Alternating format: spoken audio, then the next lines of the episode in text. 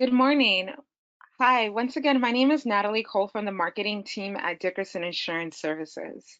We are so happy you could join us for today's webinar on what advisors need to know about high deductible health plans, HRAs, and employer excess loss insurance. Now, before I introduce today's presenter, I want to let you know that we welcome your questions. Please enter them in the question box in the lower right hand conclusion of this presentation. Today's presenter is David Fear Sr., a 40-year veteran of the employee benefits industry. Dave merged his organization, Shepler and Fear, with Dickerson and the Alera Group in May 2019. Dave's expertise and background are in the areas of alternative funding, benefit plan compliance, and group purchasing arrangements former president of the National Association of Health Underwriters and the 2015 recipient of the Harold R. Gordon Memorial Award from NAHU as the Health Insurance Person of the Year. So, Dave, how are you this morning? I'm good, Natalie. How are you? I'm good, Natalie. How are you? I'm good. Thank you for asking. Well, good morning, everyone. Um, I'm uh, actually uh, not in my normal office. I'm out in uh, Utah this week visiting uh, family, and and so uh, this is the first time I've really done this from a remote, remote location. So if they're if you're having any technical issues, it's all my fault. Sorry. Um, we are going to talk today about, uh, as Natalie said, about high deductible plans, HRAs, and employer excess loss insurance. This is a presentation that I gave uh, earlier this year, and we decided to repeat it one more time and add some new material to it primarily because uh, fourth quarter coming up, we're getting a lot of requests from agents and brokers and advisors about uh, options to show their clients uh, up for the upcoming fourth quarter renewal. So let me move ahead here. Let's, uh, okay, here we go. All right, so let me just give you a, a, a real quick history about HRAs. Um, uh, they've been around for a while, uh, and actually, uh, this all started with uh, the Internal Revenue Service amending their code sections 105 and 106 back in 2006 to allow uh, the full tax deductibility of health reimbursement arrangements, or HRAs, and also what's called a medical expense reimbursement plans, or a MERP.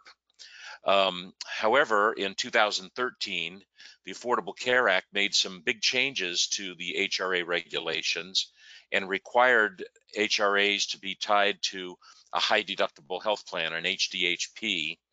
Um, and and unfortunately, at that time, they also indicated that HRAs could no longer be used to reimburse the cost of individual health plans or IFPs. Um, in late 2016, uh, President Obama, one of the last things he did in office was sign a, a bill that effectively created a, a new type of HRA called Qualified Small Employer HRAs or QSE HRAs. And these uh, these plans are, uh, as you can imagine, uh, meant just for small employers. Uh, they could uh, be established and could reimburse the cost of individual uh, plans. However, what we've seen so far in the last four years is that it had it had minimal effect on the market, and we'll we'll talk more about that in a few minutes. Um, and then last year or earlier this year, the Trump administration created two new additional types of HRAs uh, referred to as individual coverage HRA or ICHRA and an excepted benefit HRA or EBHRA. Uh, we went into uh, a lot more detail on these four different types of HRAs back in March at a, a webinar we held, and that that uh, webinar was recorded uh, on our and is available on our website. So um, if you want to go back and listen to that, uh, it would probably be worth your time. Um, okay, let's here we go. So what we're going to focus on today, though, will be the group HRA plans uh, since so many of our clients uh, have group plans in place already and and they want to know how an HRA might help us. So these high deductible health plans uh, the term they use is called wrapping. You you can wrap a high deductible health plan with an HRA, um, and of course the acronym for that is HDHP HRA. So it gets longer, almost as long to say the acronym as it does the entire description. But these um, these now operate under IRS rules that were released in 2013, and they're the most popular with small and mid-sized employers today. Uh, they're the most flexible in terms of plan design and funding. And so we'll talk uh, a lot more about that. And then the other thing that we're going to talk a little bit about is the use of what we call employer excess loss insurance or EEL uh, in, uh, in a high deductible HRA plan. Uh, this is a product that was developed by Shepler and Fear, exclusively marketed now by Dickerson General Agency and our TPA partners. And it's a it's an insured product uh, issued through London, uh, and it provides em, uh, employers who have HRA plans with a predictable cap on paid claims for their HRA.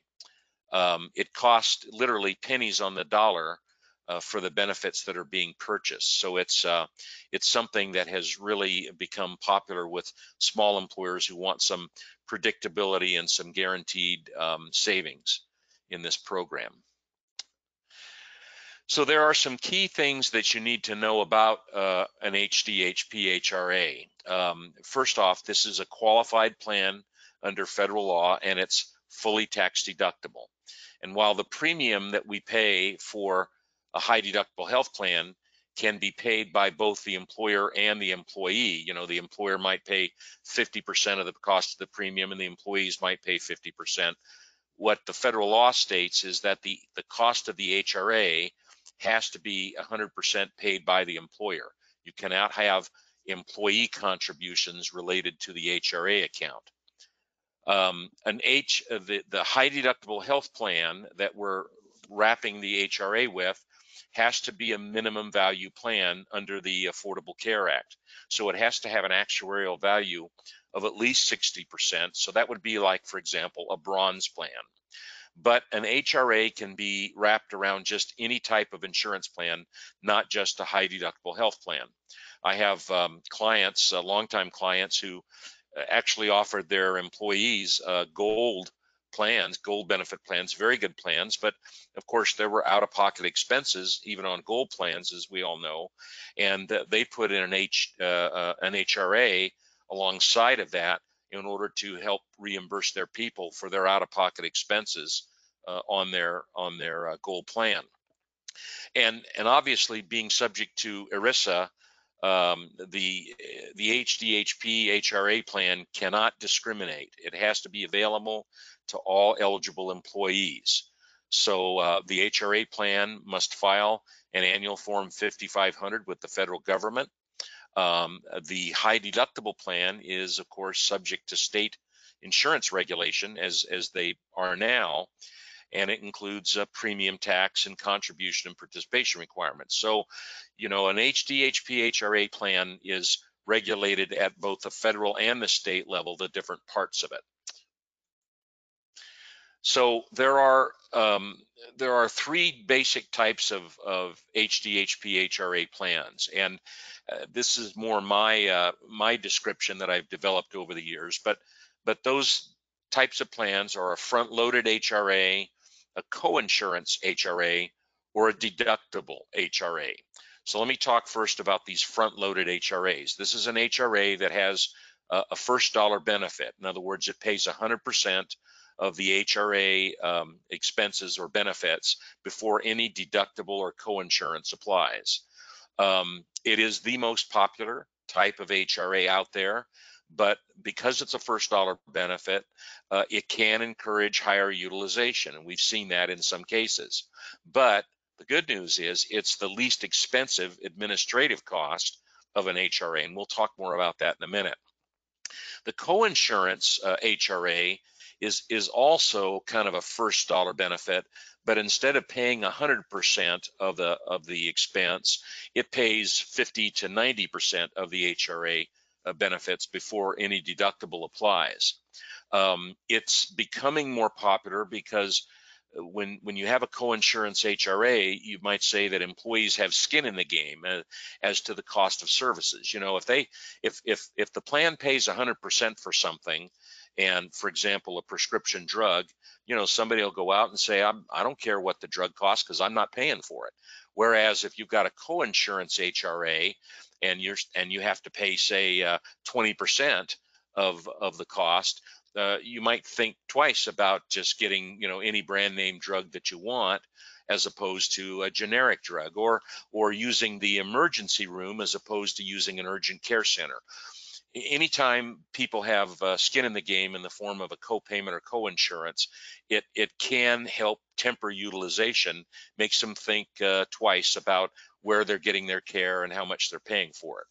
Uh, unfortunately, co-insurance HRAs have a little bit higher administrative cost in the sense that um, while you may have a first dollar benefit, somebody has to process the claim to reimburse it at less than 100%. Um, and then finally, there's the deductible HRA. And, and the best way I can describe this is that it, it works like a, a miniature major medical plan, which requires that the insured pays a deductible and co-insurance payment before any HRA benefits are paid. Um, of the three types of plans, it probably has the highest administrative cost uh, because claims in a deductible HRA are processed much the same way they, they are in a regular major medical plan. So there, there are pros and cons to each one of these. Uh, lower or higher administrative costs, lower or higher utilization, or um, a, a greater or lesser flexibility in terms of the plan design. Um, if you if you look at, oh, there we go. If you look at uh, the cost of an HRA plan, an HDHRA plan, uh, you'll see basically three things. You'll pay um, the, the biggest part of the cost of the plan is the premium that you'll pay for a high deductible health plan. The second most expensive part of the plan are the claims that are paid, uh, reimbursing people out of the out of the HRA portion of the plan, and then finally you have uh, administrative costs, which typically are are well below 10% of the total cost of the plan. So so uh, knowing that you've got fixed dollars that you're going to pay in premium to the insurance carrier and uh, fixed dollars for administration, that means that the savings in an HRA plan involves uh, the claims. And if your HRA plan uh, budgets for the highest claims and then it actually pays out less claims than that, then the employer is getting money back. Um, or the same thing is true where the employer says, I'm only going to fund for the claims as they come due. So this is um, these are similar advantages that small employers can get, similar to what large employers who are self-funding uh, also get. So let's talk about that first cost component of the HRA plan, which is the premium portion of the plan.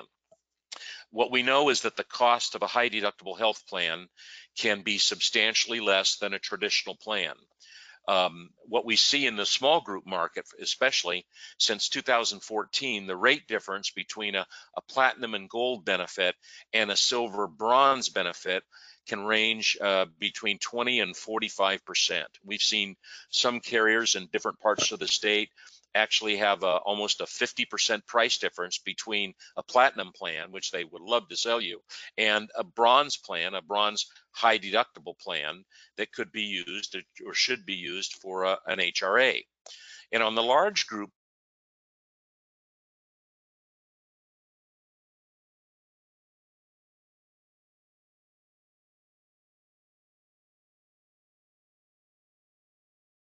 35% price difference between gold and bronze level savings by buying a bronze plan, excuse me, buying a, a bronze plan and providing, if you would, gold type benefits through the HRA, um, employers are saying they're netting out, you know, anywhere between a, a, a 12 to 20% net savings at the end of the day. Um, a typical bronze benefit works well as a high deductible plan and it prices out competitively and we'll talk more about that in a minute. And just as some carriers have specific high deductible plans that can be used for an HSA, some also have specific high deductible plans that they allow to be used for an HRA. I will tell you that in the past there was some, there were several carriers whose names I will not mention, uh, had a prohibition about using their high deductible plans for an HRA. And um, at one point, they were they were threatening to take agents' uh, uh, contracts away from them, and and all, it was a very nasty situation. Uh, that has all gone away. Uh, the prohibition that uh, carriers are now uh, have had put in the past about using their plans to be wrapped with an, an HRA has gone away. there have been some legal things happen in the last um, four years that pretty much made that made that disappear. Um, and then and then lastly, this premium component is the additional cost of employer excess loss insurance coverage uh, is minimal compared to the entire cost of the plan. And we'll talk more about that later. So in terms of premium, you know, you'll pay for a high deductible plan, a bronze plan, and you could pay for employer excess loss insurance if you want some added uh, claims protection. Um, the second component of the high deductible plan uh, HRA is that of claims or administration of the plan. Uh, again, an HRA is a qualified plan under federal law, and it's subject to non-discrimination uh, HIPAA rules and ERISA rules. Um, there are some employers who attempt to self-administer these plans, uh, so it is an option, but it's really not recommended due to the regulatory complexity of these plans. Uh, I'm not saying that it can't be done. I'm just saying that the average small employer out there would rather hire a third party administrator uh, to uh, handle these things and file the reports and do all of this stuff than do it themselves. Today, what we know is that 90% of HRA plans are administered by a licensed bonded third party administrator. And pardon me, and that administrator uh, at the very least should should provide the following services. They they need to be able to process uh, reimbursement claim requests or provide uh, a debit card that will pay the benefits. So either process claims or a, a debit card. Uh, they need to be able to confirm eligibility of benefits with providers. You know, somebody walks into the hospital and they show them their HRA card, that hospital is going to call and say, I need to know that John Doe here is a uh, covered under this plan. And so that's part of what they need to do is the administrators confirm that they're eligible for um, those benefits. The administrator needs to provide both claim and financial reporting to the plan sponsor, the employer, and to participants uh, themselves. You know, if you're in an HRA plan, you should be able to look up your claims and see, you know, how you're doing. And of course, that's not something that's uh, typically uh, available in the small group market anyway. Um, the administrator uh, if, if the plan is using employer excess loss insurance, uh, the administrator needs to file any reimbursement claims with the employer excess loss insurance company. They need to file annual reports with the government, the Department of Labor, the Internal Revenue Service, etc. They need to produce plan documents, including a summary plan description and a summary of benefits and coverage. Um, some TPAs are specialty TPAs, and in other words, that's that's all they do. They they just do HRA plans. That's that's it. Other TPAs are what I call full service TPAs, in that they they process self-insured medical claims and and uh, you know have a a, legacy uh, uh, claim system that they use and, and and what have you. But both TPAs, whether they're specialty or full service, uh, are vital in in this plan. The big part of what a TPA does, and I can't understate this enough, is that a TPA provides a firewall between the employer and the employees when they're handling personal health information and other information. You know, employers, they don't want to see, you know, they don't want to know the details about their employees' claims, you know, and, and this and that. I mean, that's that's a problem anyway. So having a third party administrator says that information is all protected. The employer doesn't doesn't see things that they're not supposed to see and the employees are guaranteed that they they don't have to worry about their personal health information you know being you know shared um, when you look at the cost of administration though as i said before it's the smallest part of the cost of the the total uh, hdhp hra plan and then finally, there, the third component, as I said before, is that of claims. And, and here's the nice thing about uh, uh, HRA plans. The amount of claims varied varies by the benefit schedule. HRAs are the most flexible benefit plans available. I can't tell you that there is just one standard design out there. Um, I mean, I, have seen literally thousands of different HRA plan designs because the employer sets something up that that meets his needs and the needs of his employees as opposed to pulling a, a standardized thing off the shelf. So typically we'll see HRA plans with benefit maximums ranging from from $1,000 per employee per year up to $10,000 per uh, uh, employer per family. So there are some very uh, modest plans and very um, Cadillac plans. Uh, benefit payments, as I said before, can range typically from 50 to 100% for the front-loaded uh, plan and, and co-insurance plans. Um, covered benefits can either be limited to conform with the high deductible medical plan that, that you have, or they can conform to IRS code section 213D, which lists all of the various medical, uh, dental, vision, prescription drug type expenses that are allowed to be uh, tax deducted. So you can have a, a very um, broad uh, covered benefits uh, uh, situation in, in an HRA, or you can have a very narrow one. Um, the IRS still requires documentation of claims, including uh, copies of provider receipts or carrier EOB statements. And what you'll see typically now today is that a lot of uh, administrators will provide you with an app on your phone. And when you have a claim and you're using your debit card, for example, you'll take a picture of that claim and submit it to the uh, administrator. And that's the documentation that the IRS requires to be uh, held by the administrator. But it's uh, very simple to do.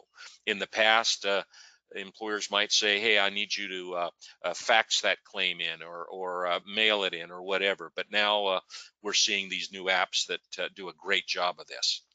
And uh, what, what I'm seeing in the market today in general is that most employers are, um, about 50% of employers are using what I call traditional payment. In other words, they're requiring the employee to pay the claim and then get reimbursed while uh, the other 50% are now using what we call smart debit cards that can be used. It'll uh, you you go into the doctor's office or hospital and you know your share of the cost is hundred bucks. They use the debit card to pay the hundred dollars.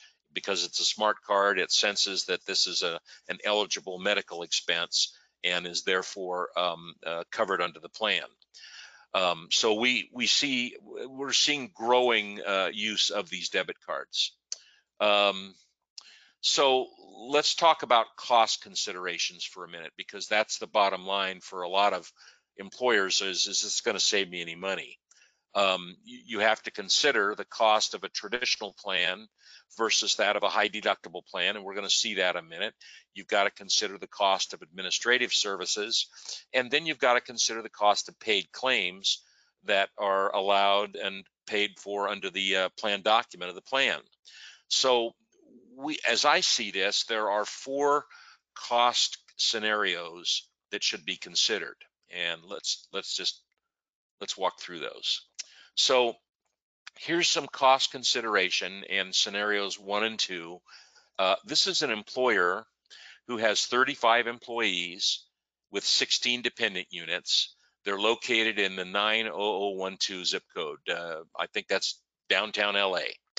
Uh, they they currently offer in in red here a traditional fully insured plan.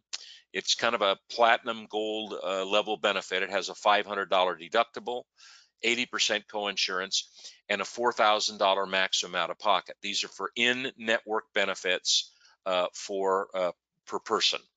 Uh, it has, you know, all of the family limits and this and that, and the benefits are less uh, outside of network, or in the case of an HMO plan, and I and I think this may have been one, uh, you don't have any uh, out of network benefits. Um, this employer is paying $358,680 a year in fully insured premium for this plan. Uh, again, this is from a, a, reputable carrier that we've all heard of. Uh, uh, the employer has been with that carrier for several years. They're they're getting, you know, annual uh, rate changes just like everybody else is. Um, and so at the bottom, the bottom line is the employer is is is saying I'm I'm spending nearly thirty thousand dollars a month, three hundred fifty-eight thousand dollars a year to provide this benefit for my people. Um, the employer in this case was paying a a high percentage, like uh, 80, 90% of the employee cost, and then he was paying a small portion of the dependent cost while the employees were paying a bigger portion of dependents.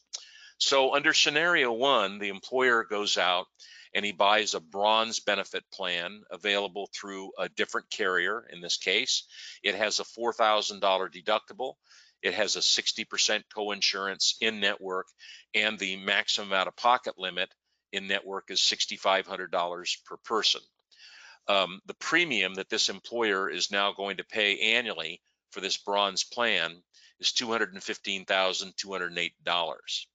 And here's the interesting thing about this. The employer then said, I'm going to provide all of my employees uh, who enroll in the HRA, I'm going to provide them each with a $4,000 annual HRA reimbursement benefit.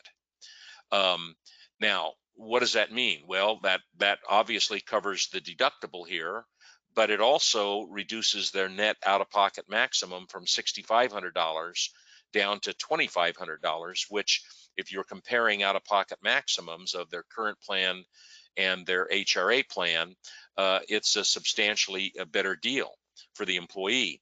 So this employer, by saying I'm going to provide a $4,000 annual benefit per employee, and it's twice that for a family. So you have 51 total. Uh, you got 35 employees and 16 dependent units. So you've got 51 total, what I call risk units at $4,000 of potential benefits means the employer has exposure. If everything went wrong that could go wrong and everybody uh, had, you know, over $7,000 of, of claims, that employer could pay out $204,000 a year in claims. That would be the sickest group I've ever seen on the planet, but that's what that employer's liability is. The employer then decides to contract with a third party administrator. The total cost of the third party administrator, including plan documents and setup and all that, is $12,090 a year.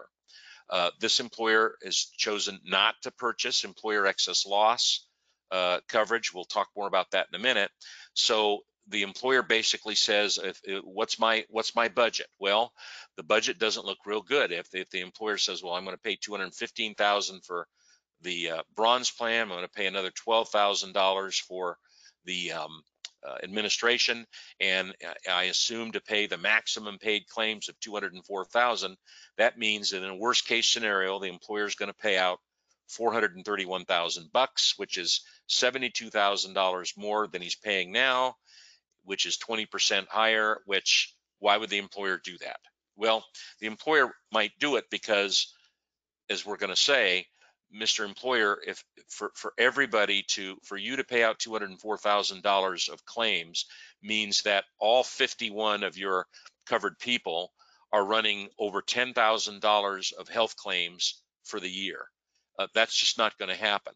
But you know, if you've got the CFO sitting there and he says, "Oh, we're going to budget for the maximum," then there's no way that this uh, this HRA plan is going to beat their current plan. It's just that simple. However, under scenario two, we take the same cost, but now we say, Mr. Employer, we believe based on what we know in your plan design and everything, we believe that your projected paid claims will actually only be $61,000. Uh, employer says, well, how do you know that? Well, we have loss experience, you know, with groups of this size and these types of plan designs, and we have a formula, an actuarial formula that we use, and for the the vast number of our clients that are doing this, and uh, you know, we we can do a pretty good job of projecting these claims based on the plan design that you have. Well, if that's the case, the employer's total expenses are going to run $288,298, which is $70,000 in savings over their current plan, which is a 19.6% um, uh, overall savings.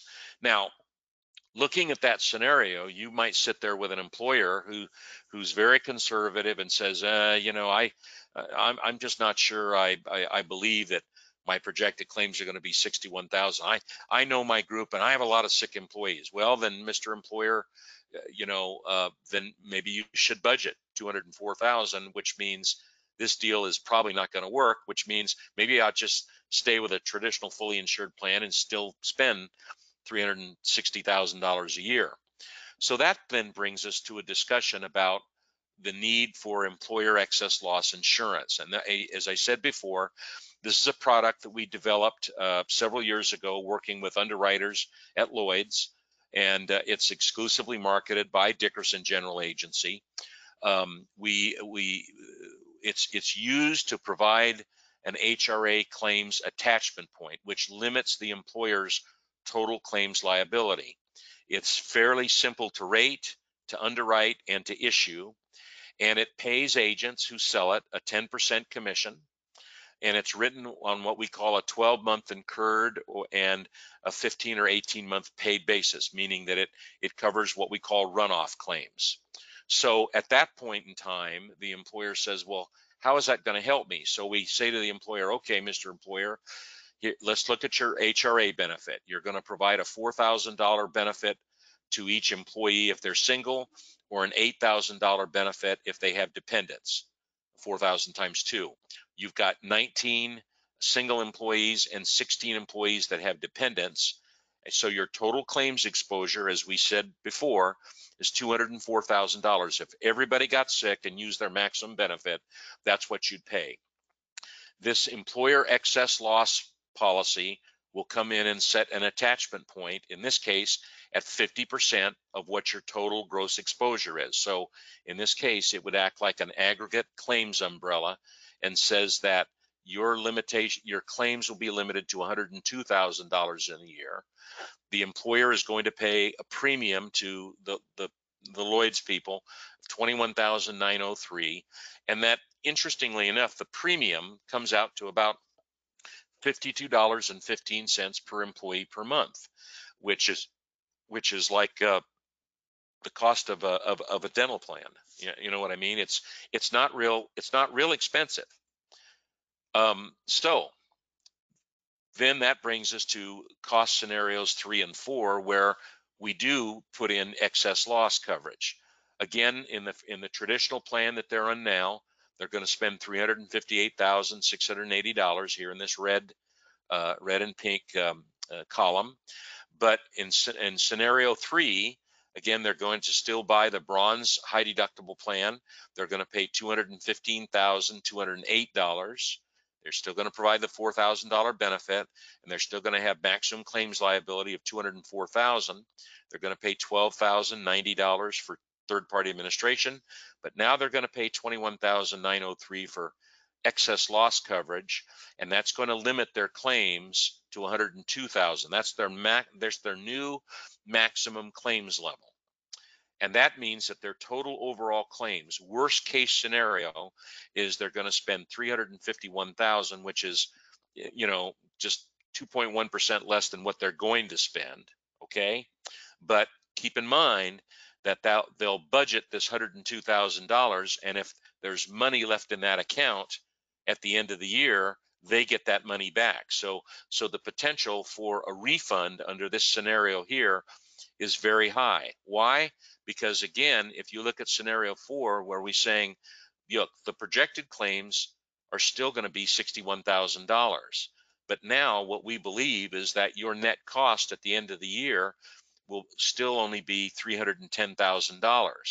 In other words, the cost of the high deductible plan, administration, employer excess loss, you're going to budget 102,000, but if your projected claims come out at 61 grand, like we expect, your net costs at the end of the year are 310,000, which is a $48,000 savings or 13.5% over what you're paying now. And that, frankly, is the best of both worlds. It says to the employer, look, the worst case, you're really not going to pay any more than you're paying now. And you've got the potential to get money back if your projected claims are less than your maximum claims. all that that $41,000 belongs to you. You get it back. Um, or you could just simply say, I'm going to pay my claims as they come due. I'm not going to pre-fund this, and therefore, um, you, you, know, your net cost uh, throughout the year ends up being $310,000, and you don't have to wait for a refund because you've only paid the claims as they come due. So this is where an HRA makes a lot of sense, and buying employer excess loss, at least for the first couple of years, makes sense because it gives the employer the peace of mind of knowing that in a worst case scenario, um, uh, you know, I'm, I'm not going to spend much more than what I'm spending now. And furthermore, um, after I've been on this deal for a couple of years, uh, my claims are much more predictable, and therefore maybe I'll drop the employer excess loss and and save myself another twenty-one thousand dollars. And this is what we're seeing happening in the in the market today. Um, again, this is uh, something that that we devised about four years ago, and it's uh, it's working, I think, very well. So there are some other key points that that you might want to consider here. Um, first, with regard to carriers, uh, again, as I said earlier, nearly all carriers uh, now offer high deductible plans that can be used for an HRA or an HSA. Um, I mean, every carrier on the street has high deductible plans. If they sell bronze plans, and most do, uh, then those are plans that you can use or should be using in an HRA.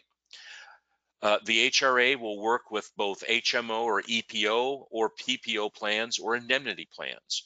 We have a number of clients that are that are offering, uh, you know, Kaiser uh, Permanente's HMO with a high deductible plan, and they have an HRA involved with that. And Kaiser themselves, uh, especially in their large group uh, program, talk a lot about HRAs uh, in the Kaiser system. So it's being done and it's being accepted now uh, by uh, by these carriers.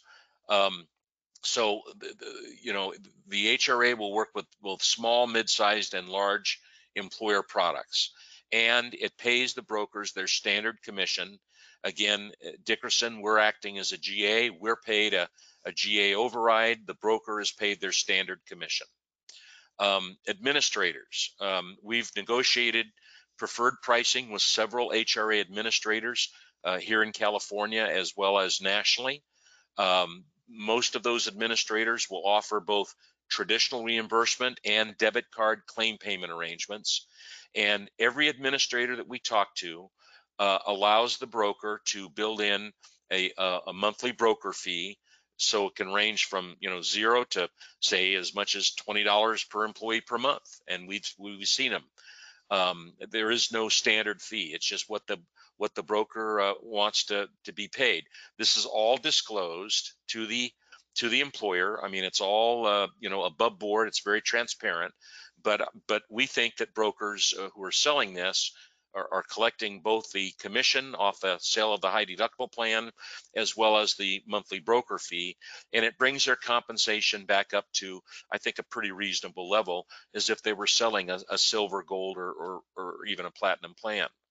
And then thirdly with regard to employer excess loss you know, this guarantees the maximum HRA claims exposure. I can't say this enough that in the first couple of years, you know, here in the small group market in California, we all know we can't get claims experience for our clients.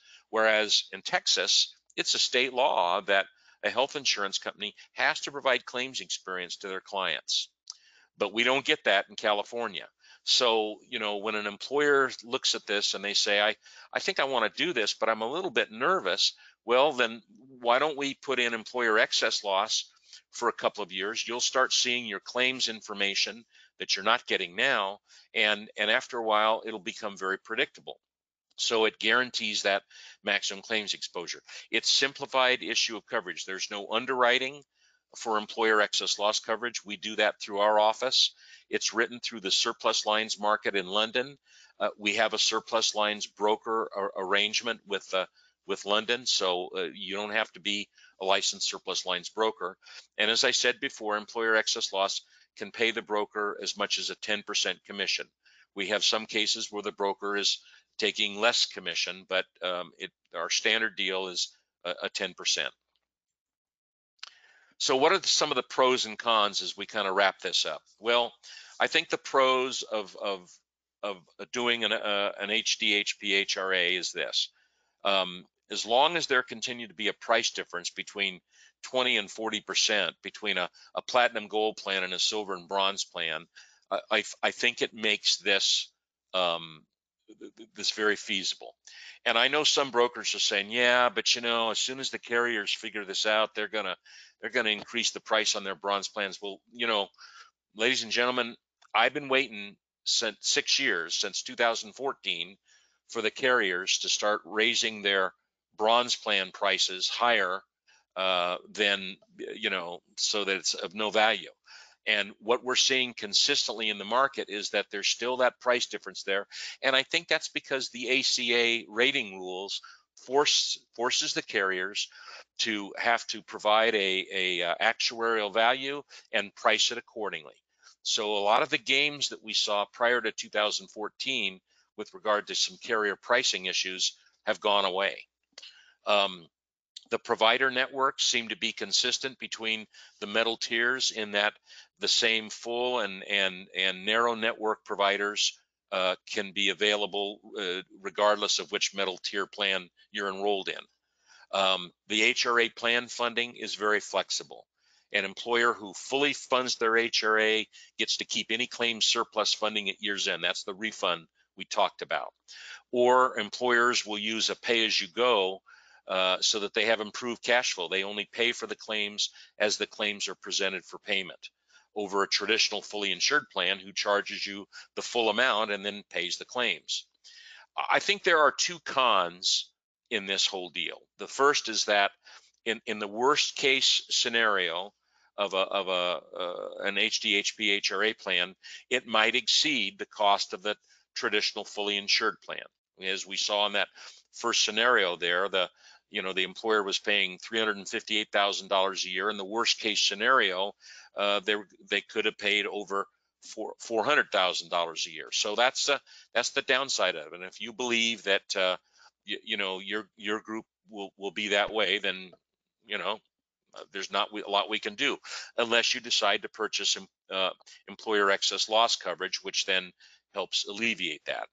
And then the other con that I hear from time to time is that because the high deductible plan and the HRA are really separate parts of the total offering, the employer and the employee gets issued two ID cards and he has to use learn to use them together. So, you know, if I'm if I'm covered under um, uh, you know, Anthem Blue Cross, a high deductible plan with Anthem, I'm going to show the hospital my Anthem Blue Cross card, and it's going to say that I have a high deductible health plan. Well, I'm going to then whip out my HRA card and says my HRA will pay uh, all or part of this deductible. And so the hospital then you know knows to contact both Anthem to make sure that I'm covered there and the HRA uh, administrator to verify that I have those HRA benefits. So for some people that's kind of discomforting. They they don't like having to show two ID cards. Uh, but that's you know uh, that that that's that's a con that you, you just have to kind of address. So let me kind of summarize and conclude this, and then we'll we'll answer some questions. On, on you may have some. Um, as I said before, the HRA rules have changed, and it's given employers more choices in the market under the Trump administration. Uh, under the Trump administration, there are now four types of HRA plans. The group HRA, which is what we talked about today, the QSE HRA, Qualified Small Employer HRAs, the ICHRAs, Individual Coverage HRAs, and the EBHRA, the Excepted Benefit HRAs. And again, we we had an earlier uh, presentation this year in which we went into a lot of detail and compared those four types of HRAs.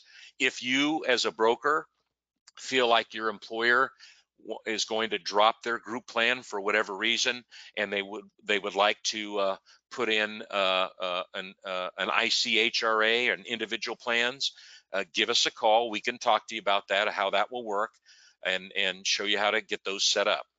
Um, and while they, you know, while these new ICHRAs appear attractive to some employers, they do put employees into the individual market, which might may be unstable in some areas. Um, but uh, ICHRAs are, are good to use for what we call class carve out businesses like uh, uh, part-time uh, or seasonal workers. They'll they'll offer them an ICHRA, but they'll keep their full-time employees on a uh, on a regular group HRA. Um, group HRAs continue to price well in light of these ACA uh, rating rules for small employers. And as again, we're seeing uh, uh, the platinum to, to, bronze price difference as much as uh, 20, uh, little as 20, to as much as 45%, depending on the carrier and, and the area that they're in. Um, group HRAs have outperformed traditional plans over the past 10 years. And, and let me tell you how that's working. Every time the employer receives a, a surplus refund of their claims dollars in an HRA, they will use that to offset uh, future rates. So I have an employer last year who was going to get, uh, you know, like a 15% rate increase on their high deductible plan, uh, which was much higher than normal in that particular market. But yet they looked at a savings on their HRA of over uh, $60,000 compared to what they would have paid for a gold plan. And when they took that savings and they offset the rate increase that they were getting on the other plan, their net rate increase was about 3%. And so that's what's helping employers stabilize uh, their overall total spend is having these HRA plans and getting surplus refunds. The employers can be guaranteed a maximum cost of, a, of, of an HDHRA by using employer excess loss insurance. Again, I talked about that, and it's a it's a special product that we developed and is is good, I think, for the first two or three years of, of a new HRA. And then finally, as I said before, uh, you know, Dickerson and, and Shepler Fear Dickerson, we're we're a leader in these alternative funding programs, and uh, we've been doing this a long time. We understand it. Uh, it isn't just HDHP HRAs, but we're we're big time into level funding, self-funding, and now uh, captive programs for employers of 100 or more. So um, we uh, we have solid partnerships with over a dozen third-party administrators throughout the country, and we're authorized general agents for uh, the major carriers and exchanges here in California. So you as a as an advisor can work with Dickerson. We're not your your competitor. Uh, you get paid your your normal commission and uh, we're kind of like your consultant behind the scenes and helping you with your uh, with your clients. So who do you call? Well, give us uh, give us a call. You can um, uh, reach uh, our office up in uh, Roseville, outside of Sacramento. You can email us requests in, and and um, do we have any, um, Natalie? Do we have any questions that we need to address? address? Yes, we do. Um, the very first question is is 5,500 required even if the company with the HRA has fewer than 100 employees? No, it is not. No, it is not. Okay. the next question is, can you quote a different attachment point other than 50%? Yes. Yes. We do it. We we can vary the attachment point on a case by case basis. By case basis. Okay, and we have one more question. The last question is, is there a minimum attachment point that will be accepted for excess loss? For instance, what if the HRA benefit was only 500 and employees were likely to use? Um, that's a good question. It's the first time that's actually come up.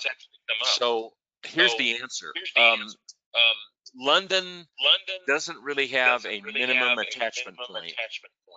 What they have what is they a have is a minimum premium. premium. And so if the, and annual, so premium, the annual example, premium, for example, for the excess loss coverage, excess loss coverage were to fall below, fall below $2,000, they, they might they, require that the premium be paid in quarterly, quarterly or semi-annual, uh, payments, uh, as opposed to monthly. So, so, so there isn't really so a minimum attachment point as much as there is a minimum premium. I would say I that would the smallest that the minimum smallest premium minimum we've sold uh, with the EEL coverage has, been, has been about $2,500 a year. And in that case, in that uh, Lloyd's, uh, Lloyd's asked that the, uh, the employer uh, pay it in four quarterly installments. Quarterly installments. Okay, um, that was all the questions on my end. Good questions. Um, Good questions. I agree. Um, okay, well, if there's no more questions, then once again, thank you for joining us and thank you, Dave for this presentation. We're going to post the link to this webinar on our website within the next 24 hours. And of course, you definitely see here how to contact us if you have any further questions. Oh, I Um, forgot to, Oh, I Natalie, forgot I forgot to mention, Natalie, I we, forgot we to had mention, somebody We had send me an email send me uh, earlier, uh, and they said, is it they said, possible to private label private this label presentation this for my presentation agency, for my agency, clients? for my And the clients?" answer is And yes, the we can answer have a is yes, discussion we can about have a that. We have discussion done about that We have in done the that in the past. We've actually And even we've helped actually even agents helped conduct agents conduct, uh, seminars and uh, webinars for their clients webinars on for this their topic. clients on this topic. Awesome. Um, actually, Dave, one more question just came in. Um, in your example, you showed a 4,000 HRA for all covered. Can you do employee only and not dependents? Yes. Yes. And Awesome. we're seeing And that we're in seeing that probably about half about half of the HRA of the plans HRA now. plans The employer says, The I'm going to give all my "I'm gonna give employees all the same employees benefits, the same whether they're single whether or, they're single or family. or Uh, family. everybody uh, gets the same benefits. gets the And that's, benefit. that's pretty That's- common now. That's pretty common now. Great. Sounds good. Um, thank you so much. And then, sorry, just to repeat myself. Um, once again, thank you for joining us. We're going to post the link on this website. Um, on, I'm, I'm sorry, to this webinar on our website and within the next 24 hours. And of course, if you have any further questions, please feel free to contact us. And if and no one has any more questions, then thank you so much. And thank you, Dave Fear. And thank you everyone for joining us and have a wonderful day, everybody. All right. Take care. All right, Bye bye. take care. Bye-bye. Thanks. Bye-bye.